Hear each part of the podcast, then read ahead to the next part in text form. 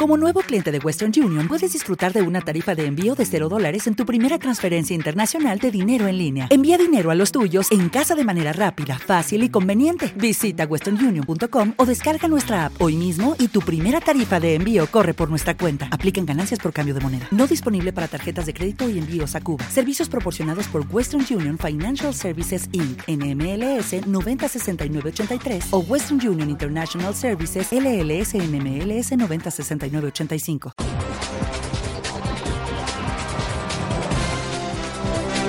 Muy buenos días, Puerto Rico y el mundo. Son las 11 y 1 de la mañana. Estamos hoy a miércoles 10 de marzo del 2021 y a esta hora las noticias más importantes son, entre otras, que la Autoridad de Energía Eléctrica operacionaliza, pone en vigor un contrato que les cuesta miles de millones de dólares en privatización a la chequera del pueblo de Puerto Rico con la empresa Luma, pero nunca el director ejecutivo lo ha leído.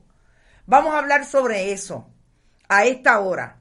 También comienzan las clases en unas pocas escuelas, pero dicen que hay 100 certificadas como para abrir, pero no eran 187 no eran 177. ¿Qué pasó? Está en pausa el documento vivo que dice la secretaria designada del Departamento de Educación, Elba Aponte Santo, que ponen en vigencia cada vez que pueden. Hoy es un día de esos en que hasta el gobernador electo Pedro Pierluisi habla con coraje. Ayer en una conferencia de prensa y vamos a tener dos videos que yo creo que nos van a dar un poco de luz de dónde está el gobierno de Puerto Rico hoy. Entre el director ejecutivo de la Autoridad de Energía Eléctrica, que no lee los contratos, y el gobernador Pedro Pierluisi, que bien molesto, bien molesto, le dice a la gente que tiene que volver a trabajar si se han vacunado. Gobernador, hay personas de 87 años, de 90 años, que no trabajan y no las han vacunado porque no han conseguido que esas citas que ustedes dijeron que iban a ser tan ágiles y que iban a llegar a todos los rincones de Puerto Rico, no han podido llegar todavía, aun cuando esas personas de edad avanzada han podido lograr que un familiar, un hijo, una hija, un sobrino, un vecino, les haga cita a través de las redes eh, digitales. Vamos a hablar sobre todo esto, pero como siempre les digo, vamos a compartan, compartan, compartan. Importante para hacer virales estos contenidos. Si les parecen y pueden, pueden ir a bonitasradio.net. Allí pueden donar a través de PayPal y tarjetas de crédito. También pueden hacerlo a través de la aplicación de ATH Móvil, Fundación Periodismo 21. La fundación sin fines de lucro que hemos desarrollado para crear los contenidos, producirlos y reproducirlos acá en Bonita Radio.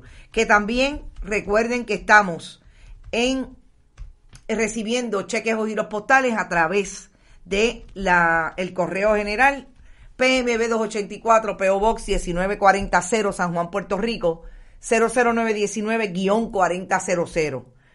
Y nuestros auspiciadores de lujo, Buen Vecino Café, Vega Alta Coop y la Cooperativa Abraham Rosa. Vamos a las informaciones y vamos a lo primero, vamos a las escuelas. Eh, y vamos a lo primero porque hoy también vamos a tener una entrevista, por lo menos nos va a dar 10 minutos de su tiempo, con el alcalde de Ponce, Luis Irizarri Rodríguez. ¿Por qué?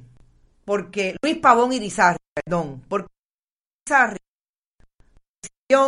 un municipio que lo menos ocultó al pueblo María Mayita Meléndez dos transacciones a las que tuvo que llegar con el gobierno de Estados Unidos en Puerto Rico, específicamente con la División Civil de la Fiscalía de Estados Unidos aquí, con Stephen Muldrow y los fiscales de la División Civil, con relación a un contrato en que mal adjudicó sin subasta alrededor de unos fondos federales para ponerle paneles fotovoltaicos a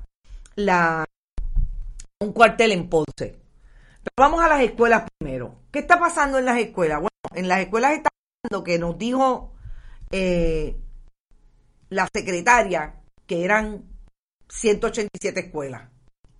Después eran 177.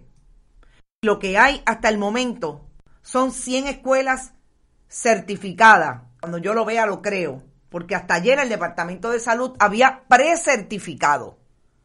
Precertificado las escuelas. Pero hoy alegan que hay 100 escuelas certificadas para poder abrir. Ustedes saben que nosotros hicimos un esfuerzo con documentos del departamento y el pasado lunes presentamos todas las, escuelas que supuestamente iban a abrir en los diferentes municipios.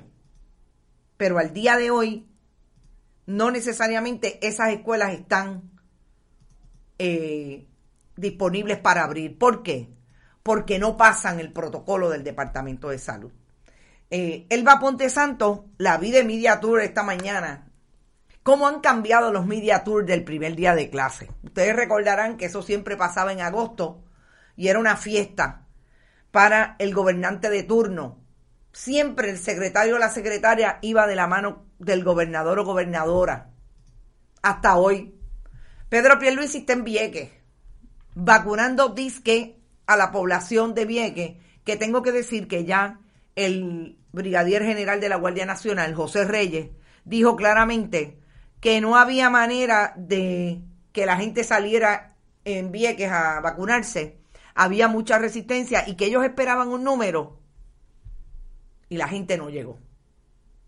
Eso está pasando entre las escuelas y el famoso tiempo eh, que dice el, el la secretaria designada del Departamento de Educación, el Ponte Santo, que todo está bien en el Departamento de Educación y que las escuelas van a abrir. Pero lo más increíble es que yo quiero que ustedes sepan que en este primer día de clases pandémico, que tiene todas las características que hemos mencionado antes, el para atrás y para adelante del Departamento de Educación, todavía no se sabe a ciencia cierta cuáles son las escuelas que abren, etcétera. Con razón, el gobernador le dijeron, no vayas para allá ni mira, no toques eso ni con un palito largo. El primer día de escuela, olvídate de eso, deja a Elba que bregue. 333 escuelas públicas con columnas cortas no podrían abrir en agosto. ¿Y esto a qué se refiere? Que como bien hablamos, el Departamento de Educación de Eligio Hernández, aquel que decía que todo estaba listo, que él ya tenía las subastas para los salones eh, que iban a utilizar en la región sur para sustituir. ¿Te está gustando este episodio? Hazte fan desde el botón apoyar del podcast de Nivos. Elige tu aportación y podrás escuchar este y el resto de sus episodios extra. Además, ayudarás a su productor a seguir creando contenido con la misma pasión y dedicación.